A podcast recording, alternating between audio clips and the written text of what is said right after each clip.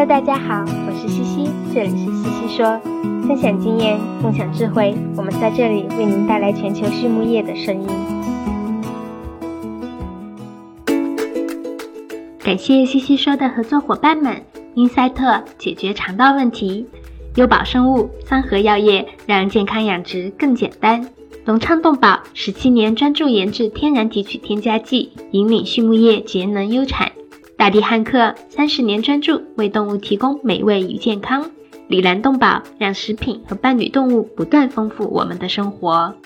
康德全包膜凝聚未来，凝聚更多力量，释放更多能量。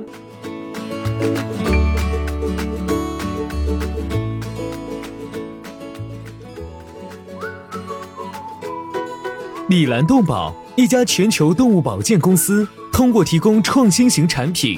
专业知识和卓越服务，以预防和治疗食品和伴侣动物的疾病，为养殖户、宠物主、兽医、利益相关者和整个社会创造价值。凭借在动物健康近七十年的实践和传承，以及让食品和伴侣动物不断丰富我们生活的企业愿景，Alanco 致力于帮助客户改善动物健康，同时也对所在社区和全球社会产生深远的影响。Hello, everyone. I'm Laura Greiner, your host for today's SwineNet podcast. And with me today, I have Dr. Marie Culhane, who's a professor at the University of Minnesota, and Dr. Jeremy Pittman, who's a veterinarian at Smithfield Foods. Hello, both of you. How are you doing today? Good. It's fine. Thank you. Great. Good. Well, glad to have you both on today. Um, I realize that some of our audience may not be familiar with one or both of you. And so before we start, I'm going to have you do a brief introduction of yourself and then we'll jump into our topic today. So, um, Marie, we'll have you start first. Oh, well, thanks. Well, first of all, thanks for inviting, uh, Jeremy and me today. Um, we're very passionate about flu and love to share it. Um, but I'm a veterinarian and I've been one for over two decades. And most of that time I've worked with pigs and I started with PIC uh, when I first graduated from vet school. And then I came back to the University of Minnesota and I did a pathology residency and my PhD. Uh, my PhD was on influenza virus and, um, I took that interest and, uh, worked as a diagnostician in the veterinary diagnostic lab for a year, really focusing on respiratory pathology.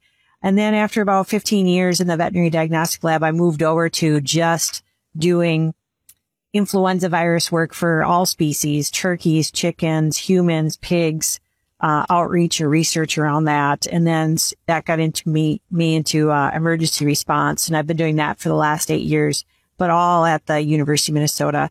But influenza is still something that, you know, I really like to work with and, uh, especially working with, um, veterinarians out there in the farms like Jeremy. Mm, you're perfect. Well, thank you for that introduction. Jeremy, would you like to introduce yourself as well? Yeah, um, Jeremy Pittman. I'm a veterinarian with Smithfield Hog Production. Uh, I've been here since graduated in 2004 from North Carolina State University and took a job here. I've been here ever since, even though my roles have kind of changed over time. But um, I have some other responsibilities and represent the industry in other ways and get get tied into a lot of different things other than just uh, in the barn pig production stuff. So, but um, Ray and I have worked for many years, specifically on the topic of flu and, and, other diseases too. But flu seems to be the one that brings us together a lot. Um, and have just done a lot of field projects and surveillance programs and just trying to continue to understand this pathogen. Uh-huh. Perfect. Well, thank you. And as you both alluded to, our conversation today really is going to focus around influenza, what we're seeing in the field, uh, what we're seeing maybe coming down the pipeline, how is it changing, uh, etc. Um, and so I think where we'll start is actually I'll have Jeremy kind of start in with what are we seeing in the field today, and then Marie will have you jump in and maybe talk a little bit about how that's changed. So where we've been, where are we at now, and where do we think it might go? So Jeremy, we'll have you start first. Yeah, I think just in general, I'll talk about flu. I mean, obviously, yeah, for me, it's probably one of the more frustrating diseases we deal with, and sometimes even more frustrating than PRRS. Um, even though it's it's probably sacrilegious to say that, but and, and I think there's a lot of reasons for that. But in general, we, you know, we still kind of see the historic wintertime spikes of influenza that blow through laterally into grow finish populations. And that's usually what gets people talking about flu again in the course of a year.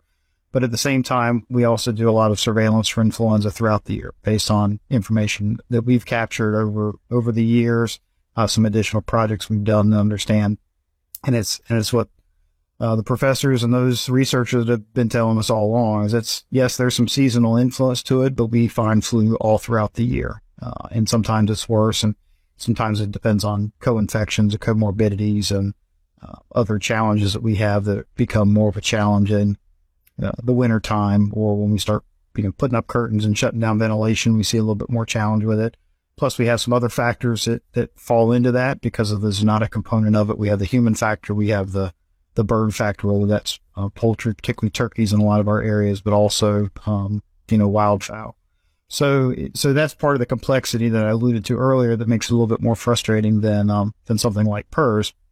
But, you know, it's, it would be one of our big four diseases that we would talk about that would have respiratory challenges to it, morbidity, uh, impacts on mortality, average daily gain, feed conversion, those things that are big KPIs for our business. And because we're, we have pigs in just about every location in the U.S. where, where pigs are raised, we see a pretty big diversity in our isolates as well, right? We see geographical influences of that, that I'm sure we'll talk about. And so, you know, stuff that happens kind of in that North Carolina component. We've got a bunch of pigs that are in Iowa, grow pigs in Iowa that we see that lateral introduction, um, and pressure in that area. And then we have sow bases scattered elsewhere throughout the Midwest and the, the far West. So, um, definitely much more of a of a, a seasonal buzzword when we get into the fall and, and winter times, but we know that we see challenges with influenza throughout the entire year. Mm-hmm. Okay. Well, yeah, so I think that's a good a good start to that conversation. And, and Marie, so we've been following flu for years, and, and obviously some of our listeners can probably relate to it when we talk about humans and flu strains changing from year to year. But maybe talk a little bit more on what Jeremy alluded to with isolates. How are these strains changing? And, you know, how is this varying by geography? He mentioned it, but maybe give a little bit more detail there.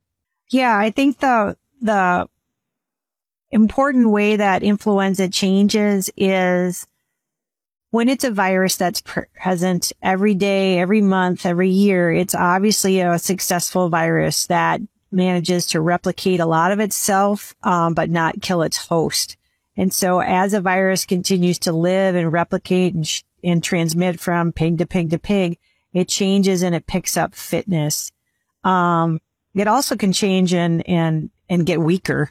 Um, but we don't see those. Um, so if a virus change and picks up fitness, gets stronger, then we see that virus start to dominate in a region and then because we move our pigs throughout the United States and really uh, a lot of movement throughout North America, right? Canadian pigs coming to um, the U.S., U.S. Um, hogs going to Mexico, Mexican slaughter pigs coming to the U.S. sometimes, um, and things like that.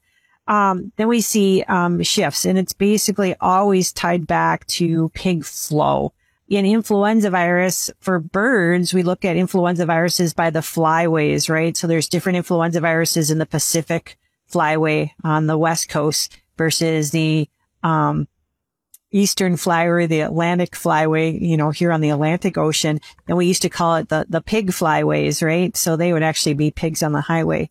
And that's how they change. Um, so we see those gradual changes every time that are really related to pig movements.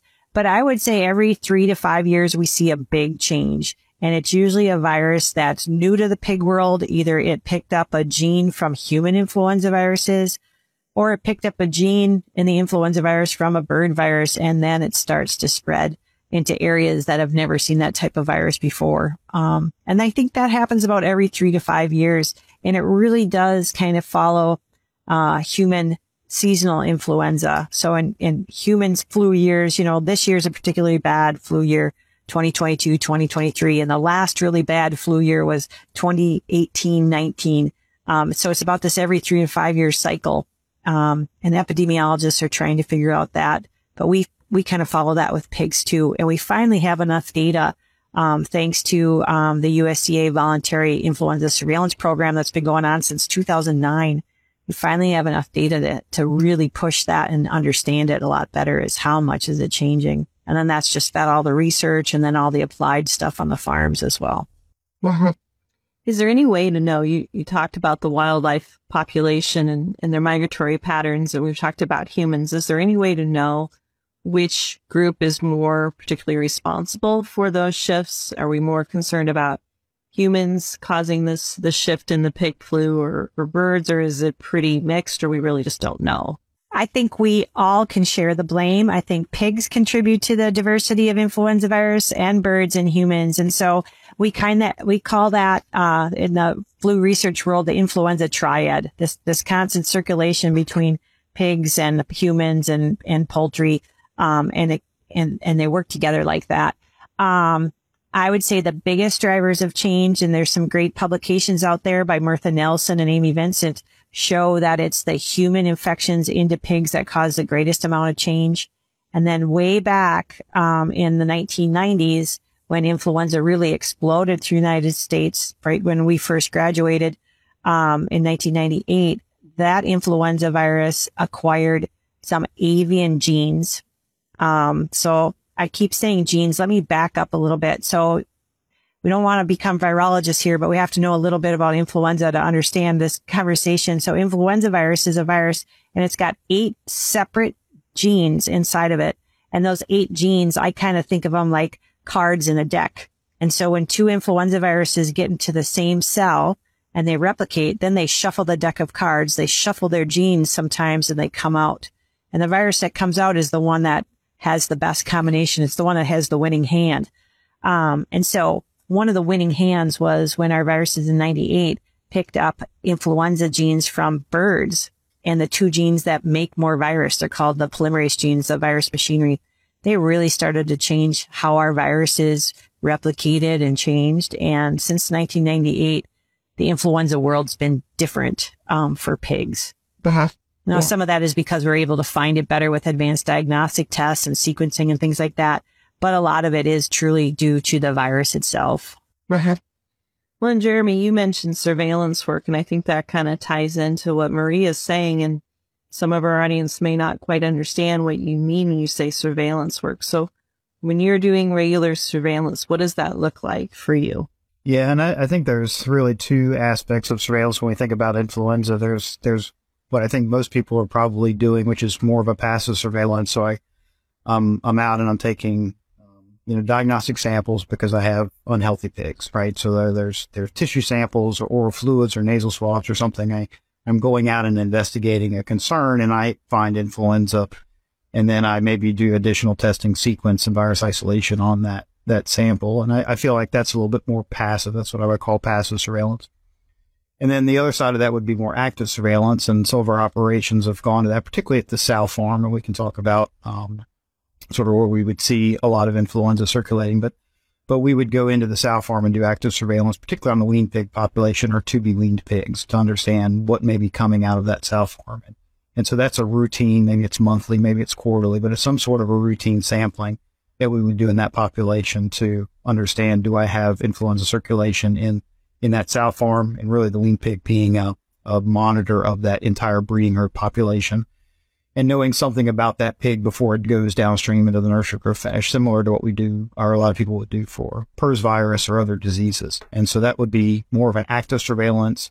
You could do that at any stage of production. Um, some places will do that geographically where they know they have, you know, where flu seems to emerge in a certain area within the business or within the state. Maybe there's a couple of counties where there's, it seems that that's where the new flu always pops up. And so you can do some, some active surveillance amongst those farms, whether there's nurseries or finishers. And, and it gives you a little bit better sense of what's circulating in a geographical area or within a business or, um, maybe even in a production flow or pyramid. And so I, think those two different ways, more people are probably doing passive surveillance in general for influenza. Um, I think those that are maybe trying to understand how it works in the in the pyramid system, maybe it's in a multiplication pyramid aspect of it, and they're trying to understand what what influenza viruses they have that may be feeding into their commercial production. That's much more of an active surveillance piece. Uh-huh. And you mentioned earlier that you know, it's no longer seasonal. I, I would think for a long time we did, we talked about it being seasonal. The reality of it is, is that it is year round. And so how do you as a production group make that decision on how to control flu? Right? We're not going to eliminate flu. So how do you control it throughout your, your system? Yeah, there's multiple different strategies. I think in general, our system has focused on controlling and protecting the breeding herd and try to minimize the amount of influenza that's coming out as a wean pig and, and the potential impacts it would have at a breeding herd. There's less control downstream, partly because we, we struggle with how do we properly um, vaccinate those growing pigs with all of the challenges we have relative to maternal immunity and virus circulation already and getting in front of that, um, that infection. Commingling is, is pretty common or moving the pigs from one location to another location, trying to get them protected for the influenzas and predict that, that those pigs may see is, is just frustrating. And a lot of people just throw up their hands when, when they try and vaccinate growing pigs. So our strategy has basically been to to put that focus on the sow herd, the breeding population, and the replacement females that are coming into those breeding populations, and using that surveillance to basically target uh, what are the main circulating influenzas that would be in the production system or geographical region, depending on the, the part of our business. And historically, we have gone back and forth between commercial vaccines and autogenous vaccines to achieve that. In some locations, we would use a combination of both, depending on what's circulating not just within our surveillance methods, but also what's in those geographical areas as well, right? What the, what the potential pressure is. And we do, we kind of evaluate those maybe twice a year. Usually we're only updating vaccine, um, once going into the fall, and that will kind of be our seasonal vaccination for the system, balancing, you know, accommodate. We're not making 50 different autogenous vaccines when we do that. We're kind of, you know, geographically making one that makes sense and putting multiple isolates in it to give our best coverage similar to the human model, but not as not as well developed, I don't believe. Um, and and we just we try to make that that best guess, and then as we see new isolates pop up that become or what we feel become important, whether that's a, significant genetic change or how, that we don't feel there's going to be homology in the previous vaccines, or maybe it's affecting a part of our system that we know is going to rapidly spread throughout. So maybe we have a group of multiplication farms that get affected. And we know that's going to be coming down with the gilts. And so we're going to have a, lar- a large number of pigs and or sows potentially affected by that isolate. We may make a one-off vaccine to get into that population quickly. Um, if it times right, we will add or replace a, a previous isolate um, with that new isolate that's in. And a lot of that is through a combination of surveillance and working with Marie on what she's seeing in the geographical areas. And then um, through her her specialty of looking at uh, key antigenic site differences and which ones we feel we need to put in or we can swap out with one of them. So it's it's relatively complex and it happens in the span of about um, an hour on the phone after we send a bunch of information, right? And you just have to make that decision and then you go on with it, you commit to a bunch of doses and and you basically see how um how well of a decision you made for the next six months. And it's still you know, I, in previous talks on influenza, it's kind of like a blind monkey throwing a dart in a dartboard. That's kind of how we select isolates. We've gotten a little bit better at that, but it, it's still a kind of flipping a coin, right? and you just, um, sometimes you win, sometimes you lose. Yeah, and you that was actually my next question. I wrote a note while Marie was talking about isolates and prediction. And so you were talking about collecting these samples on surveillance and sending them in. And so Marie, how do you help make those decisions um, going forward for for producers when they're looking at multiple isolates and trying to decide what vaccines to use in their programs? Yeah, well, first of all, I, I abide by my veterinary oath, which is do no harm, right? So I, I do take the time and you really have to know what's going on in your farms before you can pick a vaccine. And so just to say, Hey, we had a really bad respiratory break last month and this is the virus we got. I want to make a virus out of this. I want to make a vaccine out of this virus that we got last month. That's a little bit dangerous because yes, it caused problems there, but that might have been a one-off problem. And so you really have to do the diligence and that targeted surveillance, just like uh, Dr. Pittman described, that constant wean pig surveillance to see what's going on in the sow farms and how is it going to spread throughout the system. And then how is it compared to every, to the available isolates in the region, um, or in the United States, um, and things like that. So first of all, we, we pick isolates when there's, um, for vaccination when there's a, there's information there. Once there's information there, then you can start to see which viruses are occurring most often or dominant. It's not really prevalence. Uh, it's sometimes more incidence. And, um, I'm not a mathematical modeler. Um, I'm not an epidemiologist, but I work with some great ones. Um, and one of the great uh, modelers and bioinformaticists I work with is Tavis Anderson. He's in the Vincent Lab, the Baker Lab at the USDA ARS. And the Anderson Baker Labs, um, they have started to look at predictions, uh, guided by what Jeremy said, um, what they do for, for humans, just try to say, this is the predominant virus or the dominant we're seeing, the virus we're seeing more often. We should make a vaccine against this one because it keeps showing up. Um, so that's one of the ways. The other thing we do um, is then make sure that it's um, going to possibly work against the viruses in all the farms that might be affected by this vaccine or might use this vaccine. And then if those viruses, those farms using this vaccine are going to get pressure from the region around them, let's say that they're in a hog dense area, um, how similar is the vaccine strain to the viruses around that farm? And so when I talk about similarity, this is probably what you're getting at. Um, again, don't want to be virologist, but there's proteins that stick out on the surface of the influenza viruses. One is the hemagglutinin, the H, and the other is the neuraminidase, the N. Most of the immune response the pig says, I'm going to fight you virus is against that H. And so we look at all the H1s, which are very common in pigs, and all the H3s that are very common in pigs. And we say, we look at the percent similarity of the H1 uh, protein from one virus versus the uh, vaccine virus, and we say how similar are they? We don't really know the cutoff. We tend to keep it at 95% or higher and say, well, if this um, H from this virus is greater than 95% similarity, then this vaccine should probably work against it because they, they share a lot of similarity. And then we go from there. We also look at the neuraminidase. Um, so again, the Baker Lab at the USDA ARS has done a lot of work on neuraminidase now as well. And they've shown that if you don't have a neuraminidase match, so let's say your vaccine has an H1N1 and your virus you're fighting is an H1N2, that's not a good match. The H1s may look really close, but if they don't match in the N, you can have some problems. And so, uh, trying to match those Ns as well.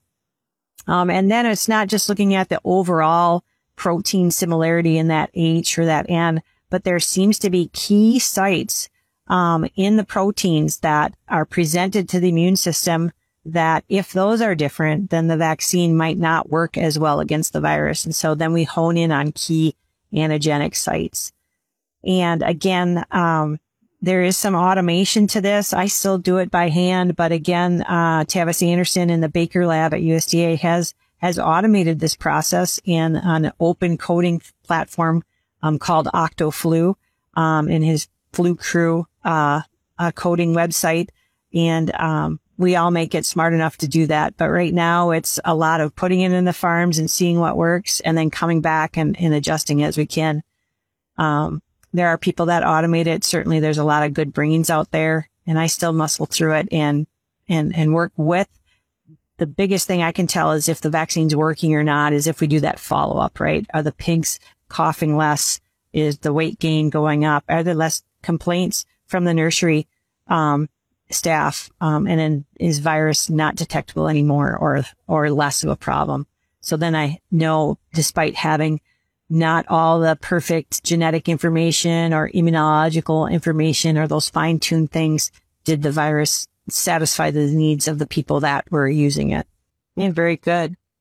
Well, um, one of the things I'd like for both of you to maybe kind of talk on and, and kind of summarize a bit too, um, would be, you know, what are some tips, suggestions that you would have for producers today that are trying to make these decisions? So from production and, and from, um, university standpoints, what are some things they should be considering in terms of, of influenza control and management today? I'll start. I think I think the biggest thing, and, and one of the lessons that I learned, and I think our group learned after some some big surveillance projects that we did several years ago, was um, I think a lot of us were taken back by how much influenza was circulating in the farrowing house without clinical disease, and so it's pretty easy to to walk through a farrowing house and maybe not hear a lot of call from pigs and go, well, I don't have a flu problem here. And then when you actually do the testing, yeah, it's there. And maybe it's being masked by the maternal immunity, but, but understanding what your flu pressure is. I mean, you know, just to stand up and admit, yes, I have flu and I have a problem kind of deal, I think is a lot of people just don't know if you ask them. And it, and it's not just the sow farm. It's the, the replacement females that are coming in, particularly in a large system where maybe you're managing that gilt population or, or even in, um, in some locations where if you're doing a, replacement gilt program, they could be coming from three different states, three different regions, um, in, in some of these genetic companies and how you're populating. And so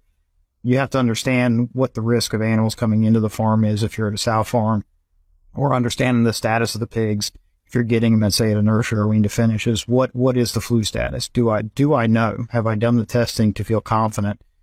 Um, and, and I think that really puts understanding flu, particularly in a, in a system or a region, if you can do that amongst, you know, multiple veterinarians or clinics and share that information, you have a better understanding of what the pressure is and what the challenge is. And, and I think again, back to better isolate selection for autogenous vaccines, I think what's really important is understanding the population and, and Marie talked about it is, you know, it's not the one off. And, and we used to do that years and years ago. It was, it was the loudest service person at the loudest farm that had flu. And that's the, that's the virus you had to go get because it was, it was bad. But, but you don't take into account, well, that farm also had PRRS and it also had some other disease and, and flu is just a piece of that.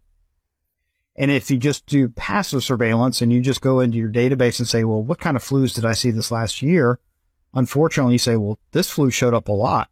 Well, when you really dig into it, if you know your system, what happened was is we got 10 diagnostics of flu in the same flow of pigs. And that's, you know, that's not relative to the bigger scheme. And so that's what more of an active surveillance across geographically, across farms, across flows, genetic pyramids will help you understand is what do I have out there? what isolates are really in, uh, affecting the highest percentage of pigs in the business or region. And then it gives you a little bit clearer target to go, to go fight. Right. Um, and so I think a lot of it is just, just, I would challenge every veterinarian to, and farm to better understand what flu do I have flu? Yes or no, confidently. And then which flus do I have and, and, and how does that change over time? it's not a single point in time sampling. It's, it's routine understanding of what influenzas I have and how do they change within my system. And from a production standpoint is how do the interlocking pieces of production influence that, right? Replacement animals coming in, wean pigs going out, wean pigs coming into a system from another region within the country, commingling of pigs from different regions of the country. How does that influence? And then what's my lateral pressure coming into those locations? So it really complex and can be really frustrating. But it's so interesting though, Jeremy, if you think back to some of the things that we talked about and you and I would have these discussions and I'll say, well, that's new. I've only seen this in this area of the country before. And you'd say, oh yeah, yeah, we, we got a new farm online. We had to move pigs here or move pigs there. And so you really can with the amount of surveillance that's done when it's targeted, you can find those new introductions more quickly. And so um, I'm an advocate for regular surveillance. And I think personally, I think it could be done quarterly that if you did a really good job going into your, um, farm system quarterly and say, okay, it's May. I'm going to do all the wean pigs. I'm going to do the nursery pigs before they go to the finisher. And I'm going to go midway through the finisher and see what influenza viruses are there. Even if they're not coughing, I'm still going to, going to do this. And I think that would be a great way to see what's out there. Um, and so we could pick up those changes more quickly. Okay. Yeah, very good.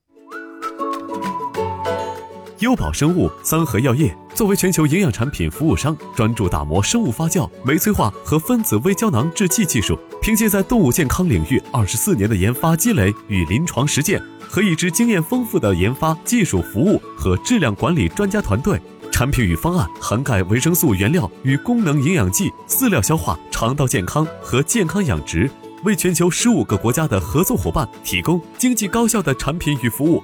公司参与主持的猪抗病营养技术体系创建与应用，荣获国家科学技术进步奖二等奖。优宝生物三和药业，让健康养殖更简单。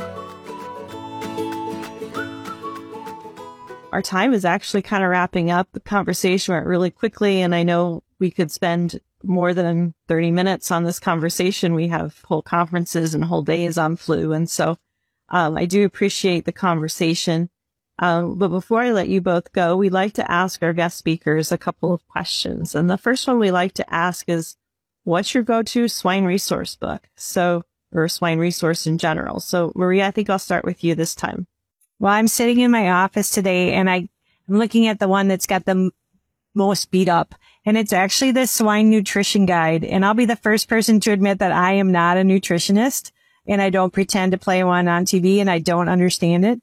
But that is the one that's beat up the most because it has this very practical information about how to raise a pig, what size pen it needs, what air exchange it needs. It's not just a nutrition guide. So it's the swine nutrition guide is the one that I pick up the most. Um, John Patience. Yeah, very interesting, actually. How about you, Jeremy?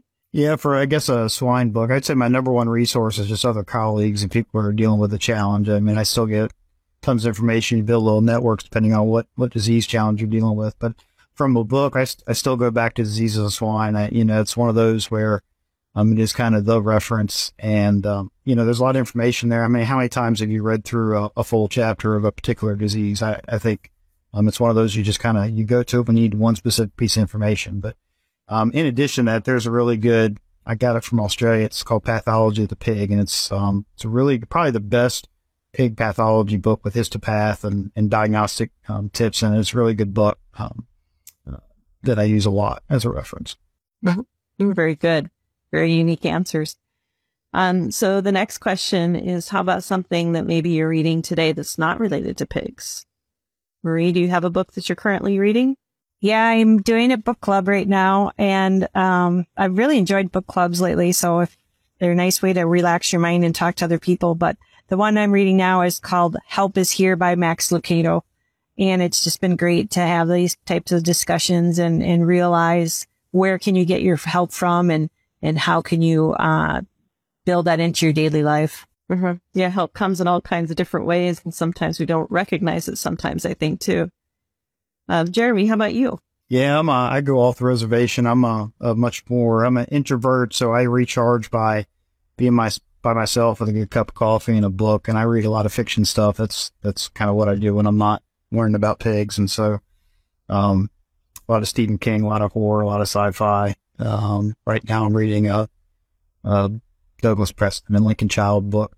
Uh, it's just, just, you know, nonsense fiction about monsters and, and whatever else. So that's my, that's my checkout from, from what I do the other 10, 11 hours of a day.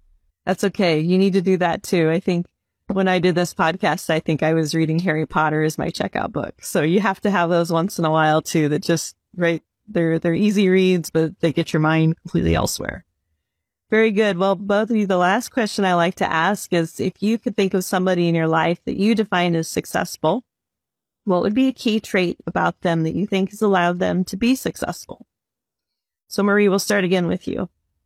Well, there's, there's two key traits and I'm thinking of two people. Um, but one of them really knows how to work well in a team and to surround themselves with a team. So just to, to balance people out, um, in their strengths and weaknesses. And then nothing seems too overwhelming, right? Cause you know, you've got that team member to back you up. If you're having a tough time in this area, you know somebody who has got the, your back. And the other, um, trait that I see in a successful person is this person is so curious in whatever the area of biology, this person has just jumped right in and not knowing anything and then just getting exposed to it. And we're talking all the way in, like a person that's never seen a pig before, getting in a pig farm and figuring it all out and making some really big, important changes, uh, for swine and, and just curious about every aspect of the earth. So curiosity and ability to work in a team are two keys to success in my mind. Perfect. Jeremy, how about you?